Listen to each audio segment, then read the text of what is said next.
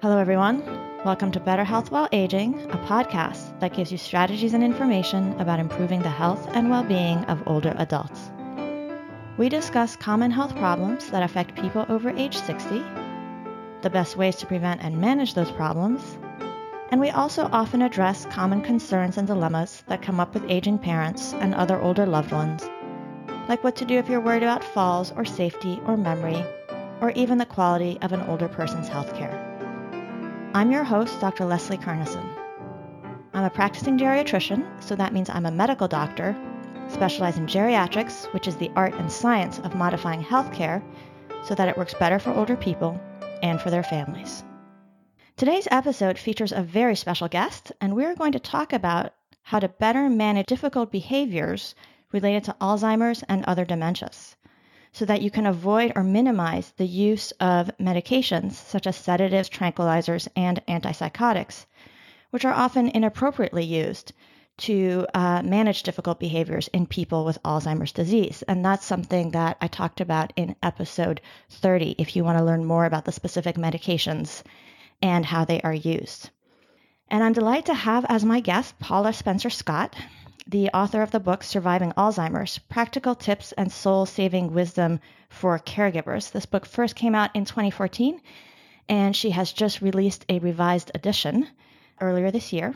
Paula is a journalist and a writer whose career has focused on addressing all kinds of family issues. I think in the early part of her career, she especially wrote about parenting. But she's now been writing about dementia and other age related family challenges for over 10 years, in part because she's had to care for aging parents and in laws with dementia. And Paula and I met just about 10 years ago when I first started collaborating with a website called caring.com. And at that time, it was a new online destination for people concerned about aging parents. And she was my editor there. And we also co wrote uh, countless articles together for the site, and we've kept in touch ever since. It was my great honor to contribute a bit when she wrote the first edition of Surviving Alzheimer's and also the second one. And I was really glad, but not actually that surprised when her book started getting all these positive reviews on Amazon because Paula's not only become very knowledgeable about the kinds of challenges that families face when it comes to dementia and Alzheimer's, but she, uh, like the best writers and, and journalists, she has this knack for presenting information in a very clear and approachable way, and in a way that's really practical and helps people deal with the daily challenges. So I'm just delighted to have her on the podcast today to share her practical insights on interacting with someone who has dementia. I'm often telling people who ask me for help with uh, dementia behaviors that, well, you need to learn better ways to manage that and not just medications. And they say, how? And one of the ways how is to turn to something like Paula's book or Paula's recommendations. So today I've asked her to talk about this why this, try this framework that she developed when writing her book. Paula, welcome to the show. Well, thank you for all that. I'm very happy to be here. Maybe we can start with you telling the audience a little bit more about your personal experience with dementia caregiving and how, how it first came up in your own life. Sure. Well, I first encountered dementia the way many people do. It was with my grandmother, who had a classic, a case of classic Alzheimer's. Um, then overlapping with that, um, and I was sort of a bystander while that was going on, a little bit involved. Uh, overlapping with that, my father had developed dementia, and he uh, had it for a number of years and ended up outliving my mother. And we then discovered how much she had been covering for him and what she had been dealing with. And I shared his care with my siblings um, for several years. Um, during those years, I also had not one but two different mothers in law who were uh, grappling with Alzheimer's and another form of dementia and saw that up close and saw different families dealing with it and was part of, of some of that.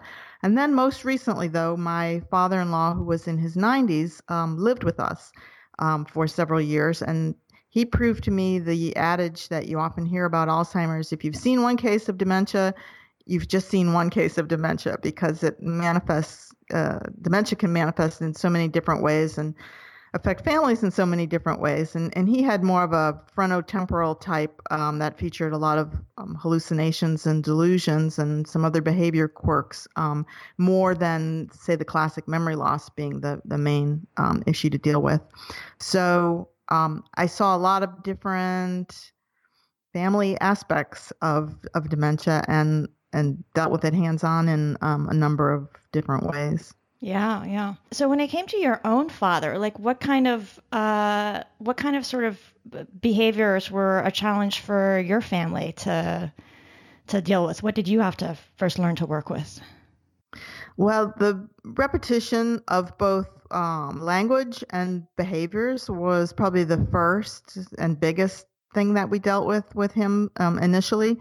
Uh, so, you know, the classic you know, repeating questions, repeating comments, um, but also repetitive behaviors. He he would sort of be triggered to to want to do certain things over and over again. Um, he eventually became um, a bit of a wandering risk because he liked he always had been a walker and was out and about and doing things. So um, there was kind of a range of behaviors that.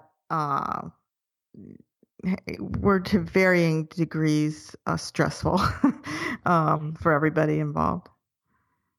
Yeah, people sometimes refer to these as crazy behaviors, but you know, I also think we can call them sort of behaviors that drive families crazy because uh, that seems to be a, a common feature, and they're often part of what people find super difficult.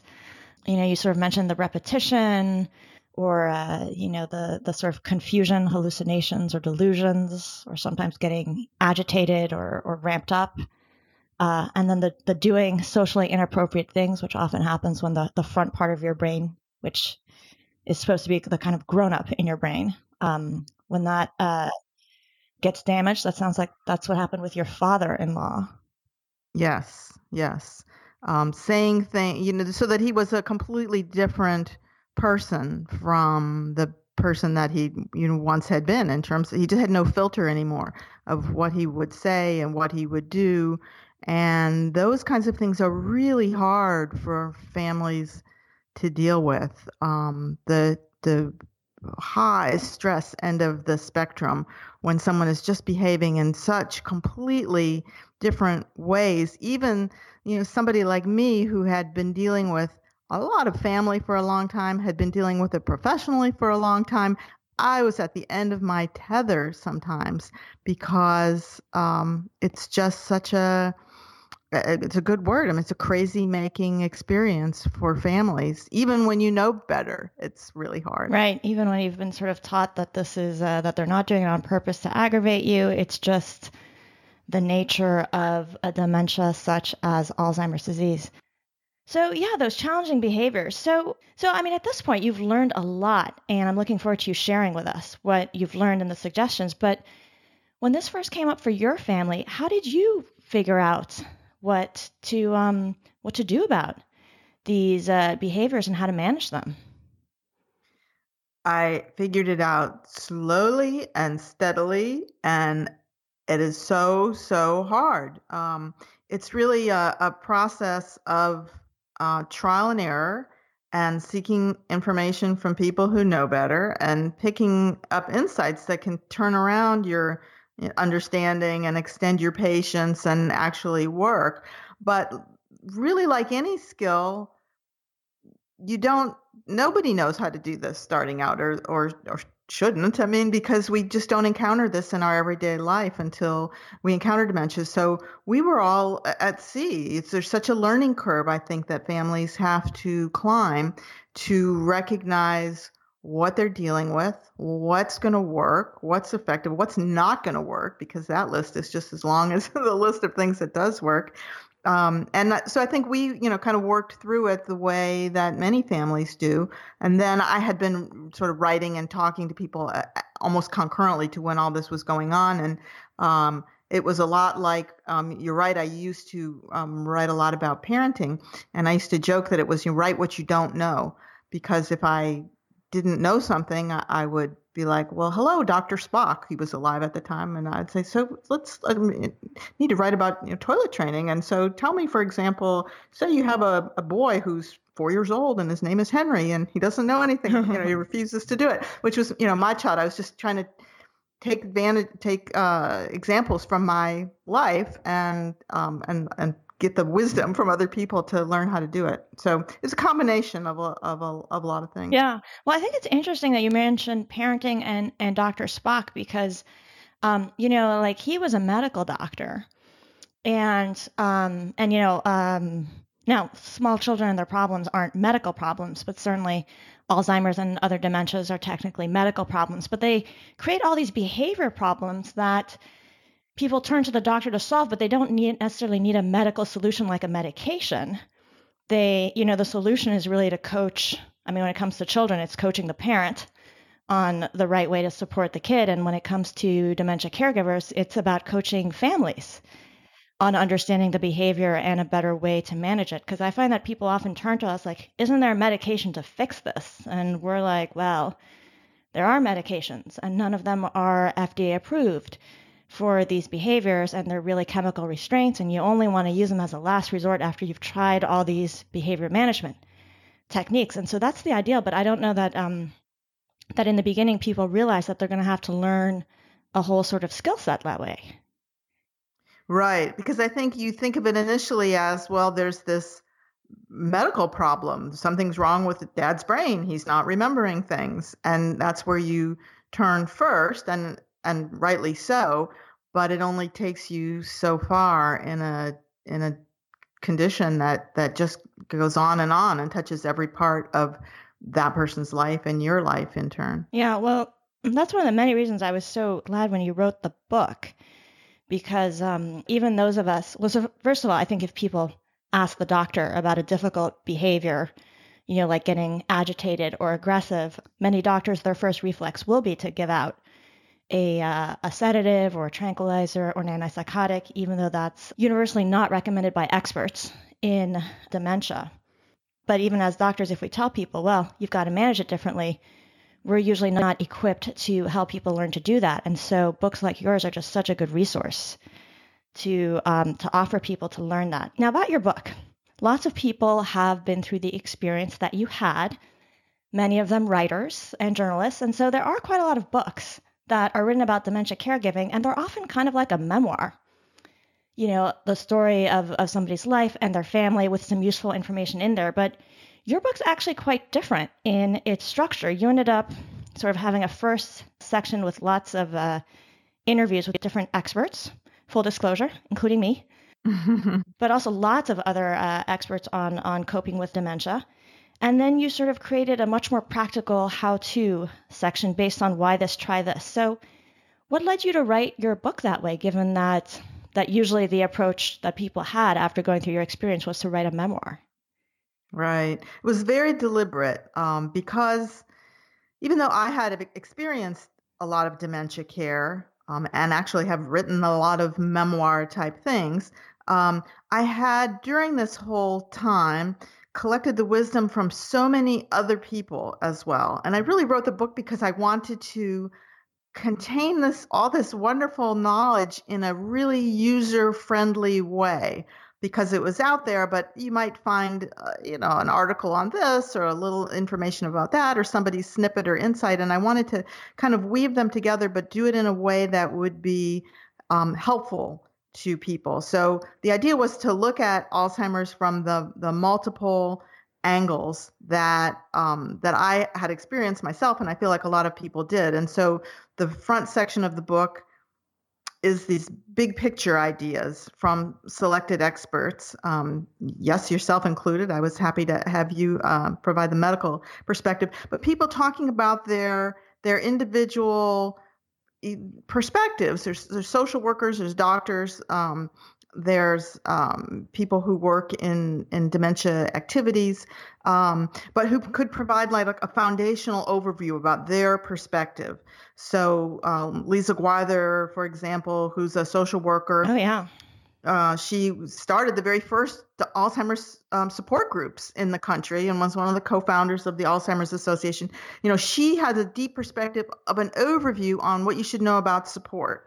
Um, Naomi Feil um, was a pioneer in the validation method, validating the the emotion, the emotional connection, and getting just that foundational idea out there um, after I wrote the book and the first edition, Anne Basting, who talks a lot about in, enrichment and what uh, the, her section is called um, Forget uh, What's Lost and Enrich What's Left. And she went on to win a MacArthur um, Genius um, Award uh, a couple years after the book. But anyway, so they the idea was that these people would provide sort of an, a foundational overview that everybody needs to consider, and then the book is divided into really two big sections. One that would be practical applications for all kinds of specific situations. I have dozens and dozens of really granular uh, situations from you know dislikes having a bath and you know is undressing in public and you know forgets what they ate or they're yeah telephoning I, I, I tried to over. count. I think you had 55 but I, mean, I haven't counted but there might yeah be. yeah yeah. That's that's what i um, saw in the latest edition. Um, but for each one looking at you know what what you can do. And then the the third part because i feel like it's also really important and is not out there in a lot of places is all about caregiver stress and the where places it comes from and what you can do about it. So emotional stressors like guilt and worry and practical stressors like not having any privacy and then family stressors of all the different family dynamics that that we all encounter. Yeah. Well, I think it was a great approach. I certainly learned a lot actually from reading you know the perspectives of all these other experts because you're right there's all these sort of complementary angles that go into understanding and supporting a person with dementia. So, being a geriatrician, I'm very focused on the medical angle and weaker in the other. So, I, I learned a lot from that. And also from the specific suggestions for, you know, all those behaviors, the 55 more or less. so, why don't you tell us more about the why this, try this approach? What exactly do you mean by that, and how did you come up with that? Yeah, that's the framework that I use for dealing with all those specific behaviors. And I, um, I mean, I came up with that rubric because I wanted an easy way for people to be able to kind of remember um, to capture the, an overall approach to dealing with all these behaviors. And what it basically means is that there's a, a why. Why this? Why is this happening? There's always a why um, behind why somebody is doing even the most baffling and perplexing dementia behaviors, having something to do with what's going on in the environment at, at the time or um, something that's tripping a certain kind of mood. Um, but the idea is to look for the why. And then in turn, there's always a number of different things that you can try. Once you have that insight in your mind that you can try different kinds of approaches based on that individual and that situation um, and that problem and those two things together kind of give you a, a format for dealing with any situation you know besides kind of just diving in, tearing your hair out, and yelling "Stop that!" which is which rarely works. Tendency that, probably right. probably will make things worse.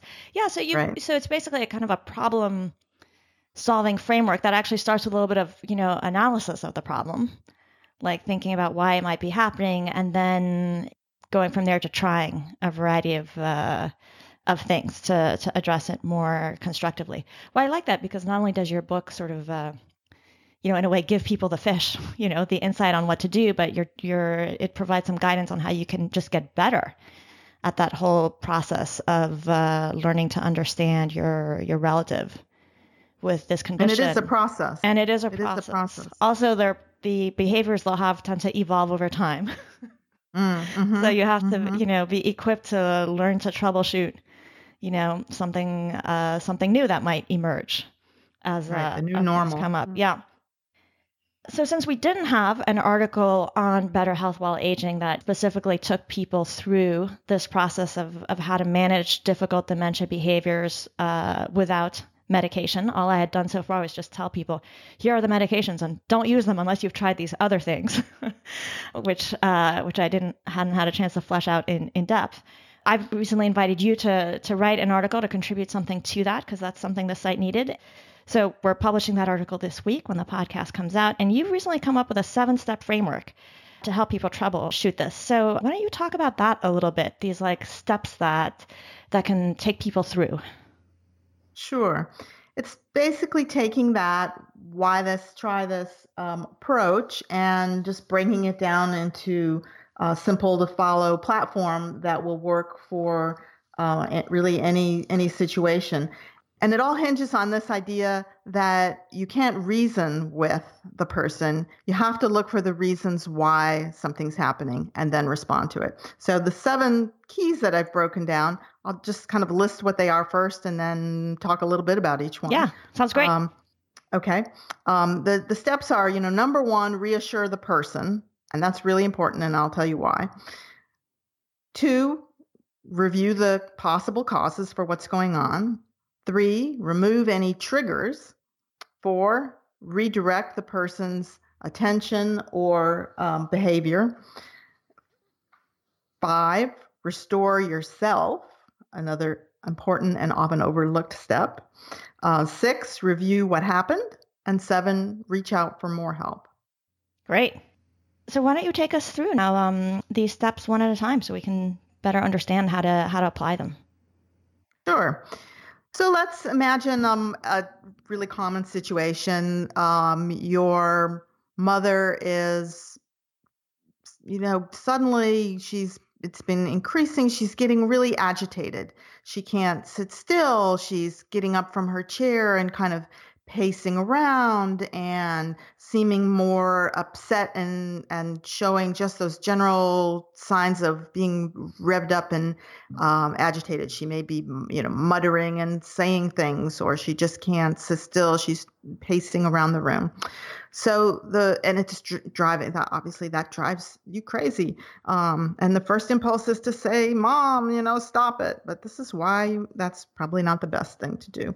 So first, um, it's reassure uh, the person. The tendency is always to for us to react in any situation when you know we're mad, we're frustrated, you know we're embarrassed. Maybe we have company over and mom is suddenly you know doing this. Um, but it's important to remember that the, that people with dementia are, are sensitive to others' emotions and they um, will mirror the emotions around them. So she may not be doing that in the moment. You're calm, she's agitated. But if you respond with agitation, she's only going to get more so. She's not going to calm down, she's not going to stop. Um, you always have to remember to kind of enter her reality. I used to stop and remind myself when I was dealing with my father-in-law and his delusions, I would just say, say the words like it's not him, it's the dementia. It's it's not him, it's the dementia. Because you need to enter their reality. Mm-hmm. So the first part of reassuring someone though is collecting yourself. Yeah. So, you know, do that. And then you also don't want to say, you know, calm down, right? That seems like a natural response, but um, all it does is is feel dismissive to somebody. It, right. They can't calm down. She's incapable of doing that. You also can't really ask what's wrong because uh, if you've tried it before, you know, I mean, she doesn't know. No, they she just can't really express that. Well, they, they yeah, their their their whole um, ability to to you know communicate their feelings is kind of uh, eroded. Um, and so at any rate it's just not it's not very soothing. Yeah so you need to take an action that kind of uh, is reassuring and creates some emotional connection is what it sounds like you're saying. So uh, you know either saying a little something that seems to validate what they're feeling um, or some kind of gesture or something that i guess helps them just feel like you're there for them. But it's true that often people's reaction is to uh, either try to reason with the person why they shouldn't be doing that or just tell them what to do or how to feel neither of which is uh, very constructive. Right, mom, sit down. Mom, stop that. Mom, enough already. Mom, yeah. Um, and, and, instead, you can just play back their emotions as even as you're assist, assessing the situation. Right, you haven't figured out what all is going on yet, but you can play back what they're feeling. Mm-hmm. You you look upset. You know, you you look like you need to go somewhere, or I I know you're you're bothered. Let me see how I can help you. Just something that's reassuring, mm-hmm. um, without being a directive. It's just saying I'm here. Some people use a a, a repetitive thing they for all kinds of situations. It's like you know everything's all right. Everything's all right, Mama. Everything's all right. Not to worry. Um, and the, and the person over time kind of starts to respond to that a little bit. It's really important though while you're doing this to say it in a way that looks and sounds friendly and relaxed, even when you are not feeling it. Mm-hmm. You're, you know, you gotta you're fake just it. so yes, as best you can. fake it till they make it. Um, and nonverbal communications is really important with with people who have dementia and they're dealing with some kind of emotional feeling. it, it, we all shut down a little bit, right? So we're not processing words a, as well. Anybody who's mad or upset. I know. And um, if you have uh, those kinds of feelings going on, you're not the words aren't coming through. You're but body language we pick up on a lot more. Mhm. So you know, tone, nodding, um, not having your shoulders, you know, hunched up, and not you know frowning while you're Yeah. saying yeah. calm down. Um, Another thing that's kind of relevant is actually that even people who are quite forgetful due to their Alzheimer's or dementia, people will forget what happens, but studies have found that they retain the feeling, you know, that they had for quite a while. So, so people I think sometimes think, well, if I yell at them, they won't remember it, and it's true they won't be able to tell somebody later necessarily that you yelled, but they found that people still seem stressed or upset for quite a while afterwards. Um, Yeah. So not only are they um, picking up on the emotions of their family members, but that actually lasts much longer than their memory of what you said or happened. And and uh, I found that interesting when I when I learned that, and I think it's not at all obvious to people, but just reinforces the importance of uh, doing whatever it takes to bring a sort of positive, reassuring energy if uh, there's a difficult behavior, because um, if you respond with frustration, um, it'll make things worse, and that that impact will last for longer than you think it might, based on their memory. Yes, that's a really important insight for whether they're upset or calm or anything that's going on. Yeah. So, okay, so you start off by reassuring um, the person. And I think in your article, you have a couple of suggestions for sort of things people can do physically that are more helpful.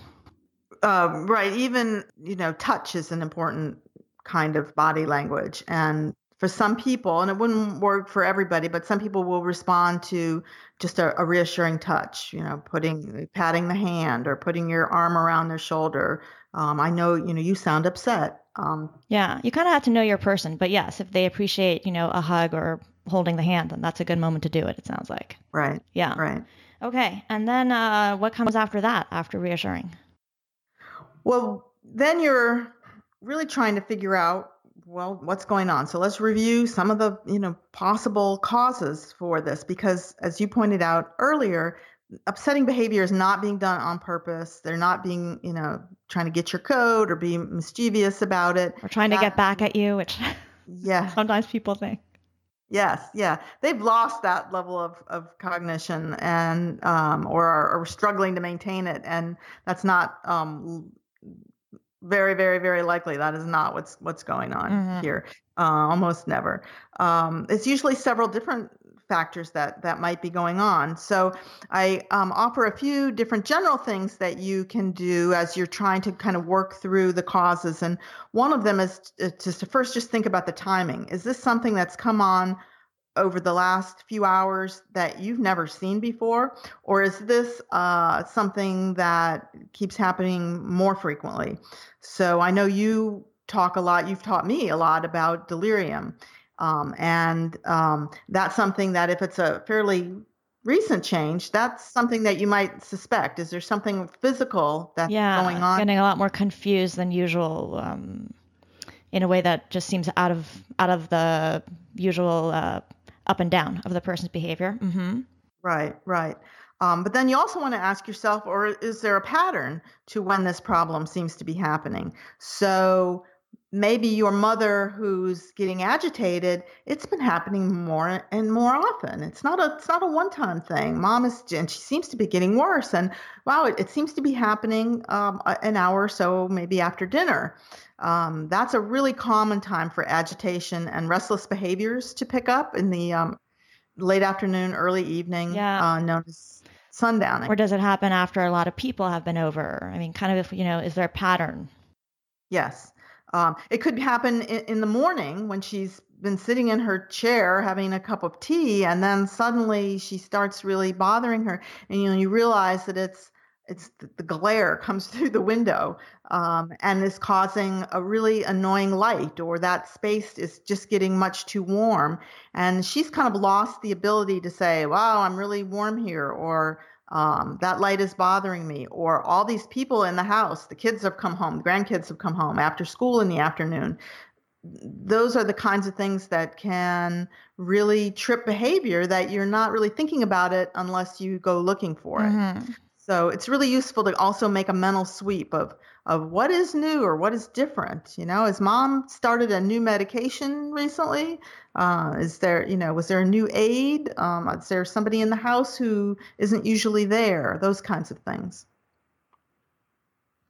And then um, another big bucket of possibilities um, is to think about um, any possible unmet needs that the person has. Yeah, and here I want to say that uh, you know an older person is not a child, but uh, when I learned about this, you know, it has a lot of overlap with what you have to do as as a parent, which is that you know when people have some kind of unmet need, hungry, tired, and we're gonna you know go over a variety of them, they can start. Uh, you know, losing it. Actually, we do that as adults too. We're just more, usually more able to hold it together. Right. So, right. you know, that kind of same well, approach of like, what might be underneath this that is just right. Uh, the unmet needs. So, yeah, what, what kind of unmet needs should people consider? Well, and not to belabor the analogy, but you know, when an infant's crying, you know, moms go through that checklist, right? Is it the diaper? Is it time to be fed? Is it you, you just learn to, you know, is there a used to be, you know, is there a the, the the tab stuck, you know, to the skin in a funny way? So you sort of go through a similar kind of of thought process. Um, so one, yes, is is there some basic physical need, right? Are they just are they hungry? I mean, people with dementia often forget to eat, or they're distracted during meals and don't eat very much or maybe you were running errands all morning and you know missed the meal. Um, is you know is there an incontinence product that needs to be changed? Is there something to do about the temperature or sleep? Those just basic physical comforts can be a, a trigger for a lot of different behaviors. Um, pain is a, a, a, another big physical one.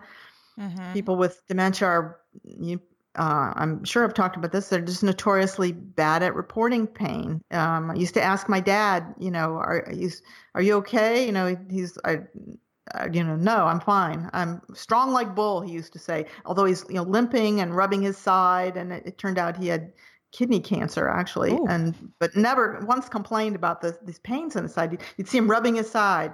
You know, are you in pain? No, strong like bull. Yeah. Uh, so that's a big area to just consider everything from you know their shoes to their how their dentures are fitting uh, pressure sores those kinds of things um, other things that are physical causes you know, constipation mild dehydration those often influence dementia behavior. Um, then and you know the environmental needs there uh, overstimulation and understimulation are really big ones. So overstimulation there's just a lot of people around they need downtime. There's just they're having a meltdown. That's often associated with um, agitation. Yeah. There's just there's because it really much. overloads the brain to have a lot of stuff uh, going on and and often their minds are already kind of working at maximum capacity you know under the best circumstances so you add things on and it's just you know overload and meltdown even something like the the dishwasher's running in the background mm-hmm. and it's adding this low hum of noise and they're already uh, you know feeling on edge or it's been all day of trying to hold it together and, and keep going and now people are talking in the room you're trying to follow the conversation and then you can't even hear the whole conversation right. and it's like the the proverbial straw that just breaks the the camel's back yeah and uh, and then you mentioned uh, understimulation, just being bored, right? It's important that even when people are older and their minds aren't what they were before, they can they can get bored. Well, we have a tendency to want to make things easy for them, which is a really well-intentioned uh, idea. That no, mom, we'll take care of it. Don't you don't have it. You don't have to do a thing. We'll we've got it. Uh, you're fine. Let me do that for you. Uh, but when people have been doing things their whole life, you kind of rob them of a, a and they lose the ability to do things just because they can't keep up those same skills anymore, there's a real sense of frustration and, and loss that um, feeds a lot of behaviors. Things like uh, wandering is a, a, big example. Mm-hmm, mm-hmm. And then I think you mentioned in your article that feeling unsafe or insecure might be another, uh, you know, potential cause. That just uh, if something raised their anxiety level. Right. That can be a new person, a change, and you're feeling rushed from a day of routine of errands. Um, you know, uh, sight and uh, hearing problems can contribute to a, a lot of those. Yeah, things. those my, can make it worse. My father-in-law was once spent an entire afternoon staring at the window because he was watching the nun. He wanted to see what the nun was going to do. And he called everybody. He'd call us in, come and look at the nun and what's going on. He kept talking about the nun. The nun was a, a golf bag ah. that was in a trash can uh-huh. uh, in the house next door, but it was right out his window. And it, it, it, it a combination of both his, um, his visual impairment and his where his imagination was was going kind of led him to fixate on that. Yeah. So it can be a lot of different things uh, that are all worth looking at. So you need to run through this mental list of, you know, like, you know, is there a pattern? It's, is it about a specific time, location, situation? You know, are there unmet needs? And and you're doing that in your head, but you also recommend the better way to ask the person some questions. They're not going to be able to tell you exactly what's going on. So, uh, what are the sort of phrases that are better to use, and which are the ones that are tend to be unhelpful and we should avoid? Yeah, that's another great source of information is is the person. But as you point out, you don't want to say why. They can't really articulate that. Um, why did you do that? Why are why are you doing that? Why are you looking out the window? Um, those things are not helpful better would be using those other W words, you know, the the who, what, when, where. You know, well, when when did you notice her? Um, or um, somebody who's uh, you know, where where did she go? You know, I like that because somebody. That's a great example of entering their reality, right? So instead of arguing, you know, like nobody's there. yeah. You know, asking some uh, questions to kind of show a little interest, right? Yes, yes, to a wanderer you know, well, where where do you need to go? Where do you need to go, Dad? You know, to work. Oh, what will you do at work today? Oh, meetings. What are the meetings about today? I mean, you can just keep a conversation rolling, and what that does also is is let the person feel understood. Mm-hmm. Like, oh, you're on my side. So get, important. Instead of being threatening, you're not adding to the threat. You're now subtracting it it's back to it's another form of of reassuring really. Mm-hmm. and people just uh, they always need to feel understood. That is for sure. Yes. yeah. Um, and then you have like a little magic four words that works in most situations. Yes uh, i learned these four words from teepa snow who is also one of the experts in my book and is a wonderful dementia um, educator. Yeah. Um, but it's just tell me about it. Tell me about it or tell me more about it um, it's respectful, it's kind of open ended, and again, they feel heard, and you might pick up some useful information. Yeah, yeah. I often tell people that, uh, you know, I ask because even if what they're saying isn't true or is completely wrong, just understanding what things look like from their perspective often can give us some ideas on how to how to be more helpful. yes, yes just more understanding is always good. All right, so so we've reassured, we've reviewed the potential causes, and I think often uh, people won't be entirely sure, but they'll come up with some some possibilities that seem more likely or that they could explore. And then what's the next step? Right, and then you want to remove any triggers that you've hit on that might be possible. And again, you're right. You, you might not have the right thing. You might not have figured it all out. But often there are uh, and there are several buckets of kinds of triggers that you can remove, and then that kind of nips the behavior. Yeah. So the the easiest one is is the visual trigger, and this really works a lot with with repetition. Often there's something that's setting the person off. Mm. Um, I, I, there's a woman in uh, who I mentioned in the book, I think, whose mother was obsessed about have the animals been fed? That was her job to feed the pets. Has the animals been fed? Have the animals been fed? Well, they realized because she was sitting in her chair and she could see the dog's dish right there. And that would make her trigger to ask that question. And every time her you know eyes looked in that direction she she thought that over and over again and so sometimes you can see a real easy visual trigger and um take care of that and and make it stop. My my dad was one of those who would wear the same clothes over and over again every day. He'd take his dirty clothes off, he'd put them in the chair by the side of his bed. First thing in the morning, he would get up and he would put those same clothes back on again. And we had to learn that you had to get in there and spirit the clothes away and wash them. Uh, you could or put different clothes eh, there or or wash them that night and put those same clothes out but that he wasn't going to respond to any kind of logic that says, "Oh, Dad, those are dirty. You should go and change," or "Why did you pick those?" or it was just he saw those clothes on the chair. That was his habit trigger. He put them on again, and he was dressed for the day. So you have to kind of work with that. We removed the trigger of dirty clothes mm-hmm. that he would put on, and um, instead just replaced it with yeah. clean clothes. And you have to try things. I mean, I think this gets back at your why this, try this, right? That you don't know for sure what's going to work, but you just have to start, you know, thinking about why and then trying things that might be related and see if it works. And so there are a lot of different kinds of triggers. A, a big one is um, misperception cues. So somebody sees uh, tree branches out the out the window, and they kind of move in a in a funny way that that they keep talking about robbers. And it, it's it, dawns on you they're looking out the window, they're seeing robbers. You don't see any robbers, you just see tree branches. But then you realize that they are misperceiving those and a solution there is you know you can you can close the the drapes and and work with that perception um, or you know if there's a, a, discomfort that they have you know feed them uh, just whatever the the obvious cue that you can find and remove that often will just kind of get you out of that cycle of repeated behavior mm-hmm. yeah okay so remove the triggers if you can and then um after that, I think you mentioned redirection. So, how does that work? Right. Redirection, uh, again, like um, removing triggers, is something that th- there's a lot of different ways you can try. There's no one right or wrong answer. But the idea here is that then you want to redirect the behavior or the attention away from the stress and towards something calm. So there's lots of different ways that you can do this. Um, it always works best once you've reassured the person, calmed them down, gotten uh, the the situation uh, a little less triggered by the, the, problems, and then you can do a lot of different kinds of things. You know, one is just to introduce some kind of diversion without really going into the reason for it. Hey, I have an idea. Let's do this. Or you know, Mom, I need your help with. Mm-hmm. X. And and often a really great thing for a redirection kind of activity is something that's a sensory.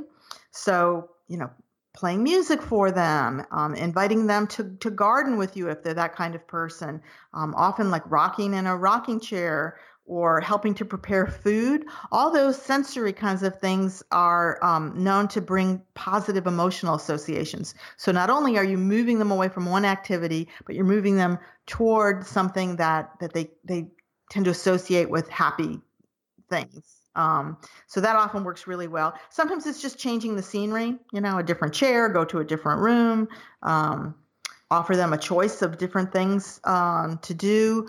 It, you know the person best and the situation, but you can often um, just shift the whole mood of things by um, gently introducing something else. Mm-hmm.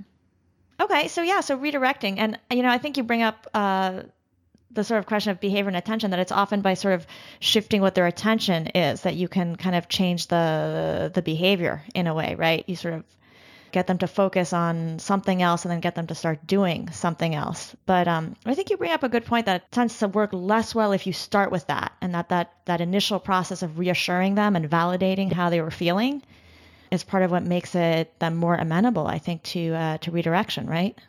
Yes, that's absolutely why you need to start with the reassuring and sort of enter their reality mm-hmm. before you're trying to nudge them somewhere else in yours. Yeah, yeah. Don't skip steps here. So once you've uh, redirected their behavior and attention and hopefully gotten that difficult behavior to, to stop or or become more manageable, I think you have as the fifth step, restore yourself. So tell us a little bit more about that. Right. And and it's important to know you won't always just stop it, but if you have managed to lessen the behavior or kind of move it a little in a calmer direction, that's progress. That's um that's gold. Yeah, small victories and deep breaths. Yes, and the deep breaths is important because this restore yourself is a really overlooked step, mm-hmm. right? It's all about the person with dementia, and then we move on to the the next thing. We've gotten past that crisis, and we're just moving on.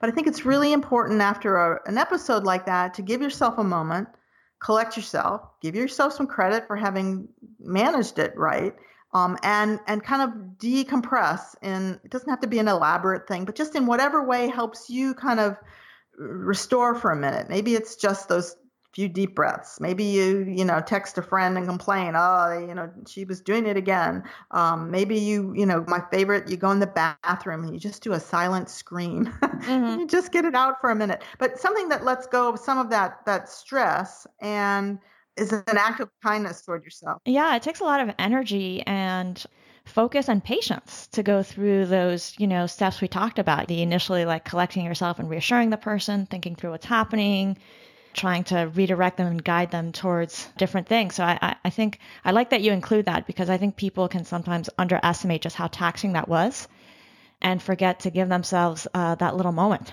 you know? Yeah, you don't, you don't, have to spend a lot of time, but mm-hmm. it's worth it just to to you know decompress a little bit, and then that puts you in a frame of mind when you can to be able to do the next step, which is review what happened. Because mm-hmm. again, rather than just moving on, it's really useful um, to stop and think about um, the behavior itself because this can help you kind of nip further problems more more quickly, get a handle on it, or sometimes just prevent them altogether. Um, oh, I know we're not going to put mom in that chair where the afternoon glare comes in and, and bothers her, yeah, for example. Yeah. And I guess that reviewing is something that you could do, you know, later in the day. You don't have to do it right after, you know, just do it at a time, I guess, when you feel you have the uh, the energy or what do you recommend? Exactly. Exactly. Yeah. I mean, it's, it, you want it to be top of mind. So you, it's great to do it sometime during that day because I think it's also helpful to have um, kind of an orderly log of incidents. Um, if things really are escalating and getting worse, you want to be able to see how often this is happening and when. Um, but no, you don't have to stop everything and do it right right in that moment. Mm-hmm. But it is a, a good idea to write it down because I, I'm notorious for like I didn't want to write things down. And um, I think, oh, I'll remember that. Oh, that was such a crazy incident. I'll never forget that but you do forget. Oh, and, yeah, and yeah, you lose track of how uh, is it increasing? You know, is it isn't always at this time of day, or you know, being able to to pin it against like different medications, maybe they're taking just for some other health condition. Um, just that kind of information is just helpful to have um, on paper. Yeah, and a huge help to us as professionals when you know people come mm. to us because, uh, yeah, most of the time people have not kept notes or kept a journal, and then you sort of ask, well, how often is it happening? And yeah, I think we think we'll remember, but everybody's busy, and especially taking care of somebody with dementia is really tiring. Um, mm-hmm. So, uh, so yeah, the, I'm a fan of people having a little journal to jot some things down. And then uh, step seven, reaching out for more help. So, right, that's that's you partly. Um, you, there, there's there's two things. I mean, first, I'm always all about people looking for more ideas for those non-drug responses because um, that is the last resort and it, it sometimes is a place people need to go to but you want to be sure you've kind of exhausted everything and so it can be hard to think well am i what else is out there am i doing this right you can do trial and error but it helps to get input from from other sources so I like to recommend to people just just look for more ideas if you're having trouble with a particular kind of behavior. Somebody out there has dealt with this before. Oh yeah. Um, Actually, many people have dealt with it before. Every yeah, person yeah, yeah. with uh, Alzheimer's or dementia is an individual, but at the same time, we see the same, a lot of the same challenges sort of cropping up often. Exactly, and and it's the you know the the group think power. People come up with some wonderful solutions that work in in their situation, um, and uh, you know why not why not borrow those? So the you know those are you can look and um, there's a lot of virtual communities out there for dementia caregivers um, of various kinds and just tossing a question out there sometimes will will bring in a, lot of good responses. Um, you know, local support groups a lot of people find really helpful. You know the downside is it can be hard to get to them but the plus side is they're really really wonderful resources. Um, they, they bring in experts who can help you uh, learn about different ways to manage things. You meet other people face to face and i know a lot of people have good bonding um, experiences through that. Um, you, can seek the, the, the a consultation from an expert um, who can come in and look at your specific situation um, uh, some geriatric care managers will do that. Um, yeah, or there, and some of them are trained actually in uh, Teepa Snow's methods, or yes. you know some other sort of. There are a couple methods of like more person-centered and enlightened, we could say, dementia care. So there are people who've been trained in some of those methods who are sometimes able to that you can consult with or they can come to your house and help you troubleshoot things. Right. So there, I mean, the good news is there are way more resources out there than there were 10 years ago when you and I first were working together, or or, or 20 years ago. Um, so they're they're out there, and it's great if you can try to harness that. Now, you you know, if you go through a lot of things, there are some behaviors that are really really difficult, or it's gone on for so long, or something. It's just it's or it's like too dangerous, or you're feeling unsafe, right? Because some people, uh, unfortunately, with dementia or such as um, some people with Alzheimer's and other dementias, you know, sometimes become violent actually, right, and hit their those caregivers. Are the, those are the two big things that I tell people really just like don't beat around the bush, go go right to getting some medical help. I mean, one is feeling unsafe yeah. because of of violence. Often you'll see you know the caregiver is a, a, you know a petite woman and her husband's like a big guy and and you know he lashes out and she's like well he's my husband. I can't i don't want to you know but she's in danger yeah. um or or other people maybe. But and the other reason is um, if your sleep is impacted because i think that's super super important. And if the person with dementia is having sleep problems that's affecting the entire household um, there are things that that can be done to address that. And that's something that people shouldn't have to suffer through w- without seeking medical help. Yeah, yeah. And uh, we actually have an, I wrote an article on Better Health While Aging about sleep and dementia. So I'll post a link to that in the show notes. Um, there are some, you know, methods, you know, some of it is just like addressing people's overall needs, uh, you know, making sure they get enough activity and stimulation and daylight that mm-hmm. can help mm-hmm. them sleep better. But but yeah, it's often it can be really hard to troubleshoot that on your own as a caregiver in part because when you're tired, you just don't have the energy and patience to uh, you know to go through everything that you could. So that's I agree that's another important moment to seek out extra help. So to I guess to recap, the general framework for thinking through and better managing a difficult dementia behavior would be one to reassure the person, help them feel understood and create some kind of positive emotional connection. Two, start reviewing the potential causes, thinking about the um, you know, whether there's a pattern in terms of time and location and whether there are any unmet physical needs or whether there might be some kind of uh, pain, frustration, over understimulation, or uh, anxiety or unsafe feeling situation for the person. Three, removing any triggers that you can, especially if it seems like the behavior is being triggered by some kind of activity or visual or misperception. Four, redirect the person's behavior or attention to, to something else. And again, that works better if you first have helped them feel understood and connected to you.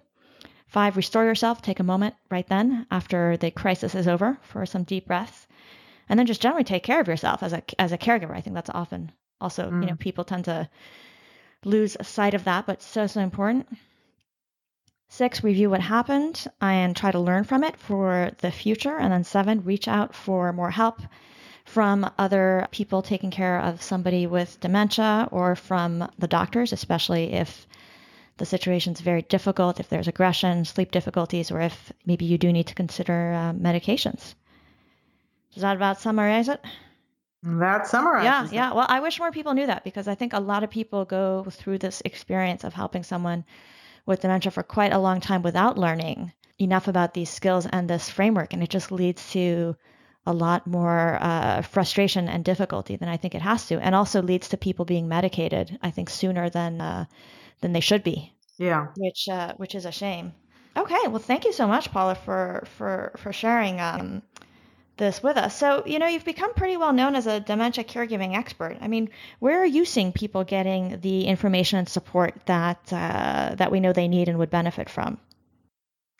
Uh, well, you know, sadly and, and, surprisingly, I think they, they, they very often don't. Um, and I, I, say surprisingly because, you know, I, I deal with this every day and I tend to think, oh, everybody knows this. But as we said earlier, if you don't know it, if you haven't been through it before, uh, mm-hmm. uh, you know, you, you might start with the doctor, but you, you just really have to go through almost a, a, a conscious process of, of, learning about it. Um, I think a lot of um, online resources are, are providing help to a, a lot of people. Um, and uh, and that's certainly um, a big change. There there are um, a lot more um, books and other resources out there, but it it, it, takes a while to kind of navigate and figure out the, the, the grooves of what are the, the starting places. Yeah. Um, yeah. So, what are some of um, your favorite resources to recommend to families who are either just getting started with this or maybe have been doing this for a bit but have realized that, you know, actually, maybe I need to learn more about how to manage this or get more support? Any favorite resources that you want to share?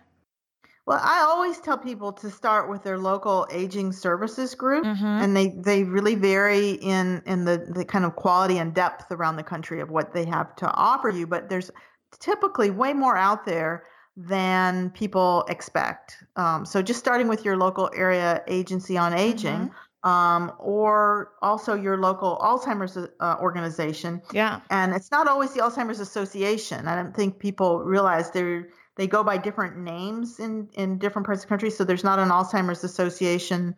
Um, uh, or the big Alzheimer's group in like New York City is called CaringKind now. Or there's um, Alzheimer's Greater LA is the one in in Los Angeles, and it has to do with um, I think splits in, in the big Alzheimer's groups over time. But the point is that there are a lot of really good groups and they do go by different names, and you want to kind of find out what is that resource in your community.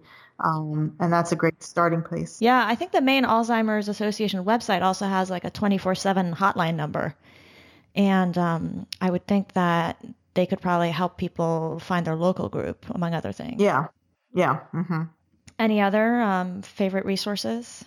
Yeah, um, you know, online again, there's there's more than others, but just for for coping advice and finding out about specific kinds of situations, you know, two that I really like are um, the the Alzheimer's Reading Room is one of the biggest. It's like was the first huge grassroots group. Um, um, I think the, the founder, Bob DeMarco, um, who is one of the experts in my book, um, because he really talks about this Alzheimer's world entering their reality. He was a hands-on caregiver for a long time and and started what he calls like you know the world's biggest support group, uh-huh. which he started just for himself, but has become a really big source of all kinds of information. It's a it can be a little complicated to navigate, but um, it's a very homespun group with a lot of avid users and, and help out there if you're running into a, a snag.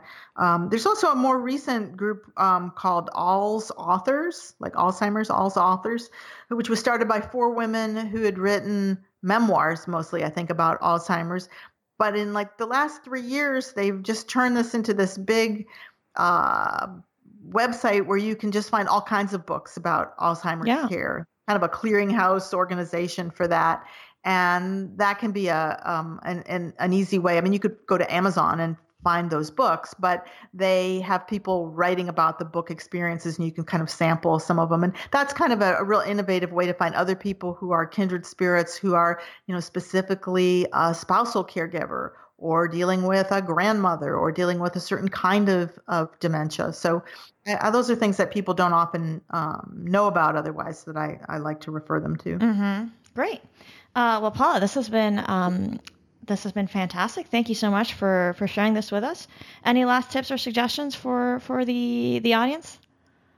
Well, you know, there's a big expression in dementia care called be kinder than you feel, right? To be uh kinder to the person than what your emotions are feeling.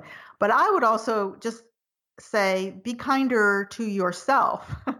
um, because we just always put the person with dementia first, right? It's crisis management, they need help. Um, but this is a long crisis, and it's really important that you preserve, you know, your sleep, your friendships, you know, your outlets for stress and venting, and and that it's okay to want those things as well as need them. I just don't think that can be said enough. Yeah, yeah. And I think also sort of be kinder to yourself than you feel because I think often people are sort of focus on all the things that they feel they aren't doing well enough and they lose sight of, of everything yes. that they, they are doing and just the fact that they're there working at it and trying even if they're not doing it entirely quote unquote right maybe still reasoning with their their older parent or getting mad sometimes there's you're still trying and i and i just see people not giving themselves enough credit so so i like that phrase be kinder than you feel both to uh to your your your loved one with uh, Alzheimer's or another dementia, and especially to yourself. So great, great closing words. Thank you, Paula. You're welcome. And then one last thing I'll mention, which I should have mentioned a little earlier, if you are living with someone who has dementia or Alzheimer's, or if you would like some help putting Paula's suggestions into action, she has created a cheat sheet summarizing the why this, try this approach and the seven key steps. And so we'll post that in the show notes. And then we will also post a link to the fuller Better Health While Aging article covering those steps. But if you need a little something summarizing those key steps, something to help you out with the day to day challenges, be sure to visit the show notes and you can get the cheat sheet right from there. And with that, I'm going to wrap up this episode of Better Health While Aging. If you have any questions about something you heard in this episode, you can post it on the show notes page for the episode. I'll also be posting some links to some of the resources that I mentioned in the episode. To find the show notes, visit betterhealthwhileaging.net and click podcast in the main menu at the top. Last but not least, if you've been enjoying the podcast, don't forget to support us by subscribing on iTunes. And if you've already done that, please leave a rating and review. This makes it easier for others to discover our show in iTunes, and I would love for the many people who are interested in health or aging or family caregivers to be able to find it and give it a chance. Thank you so much for listening. I'm Dr. Leslie Kernisan, and I'm looking forward to you joining us for future episodes.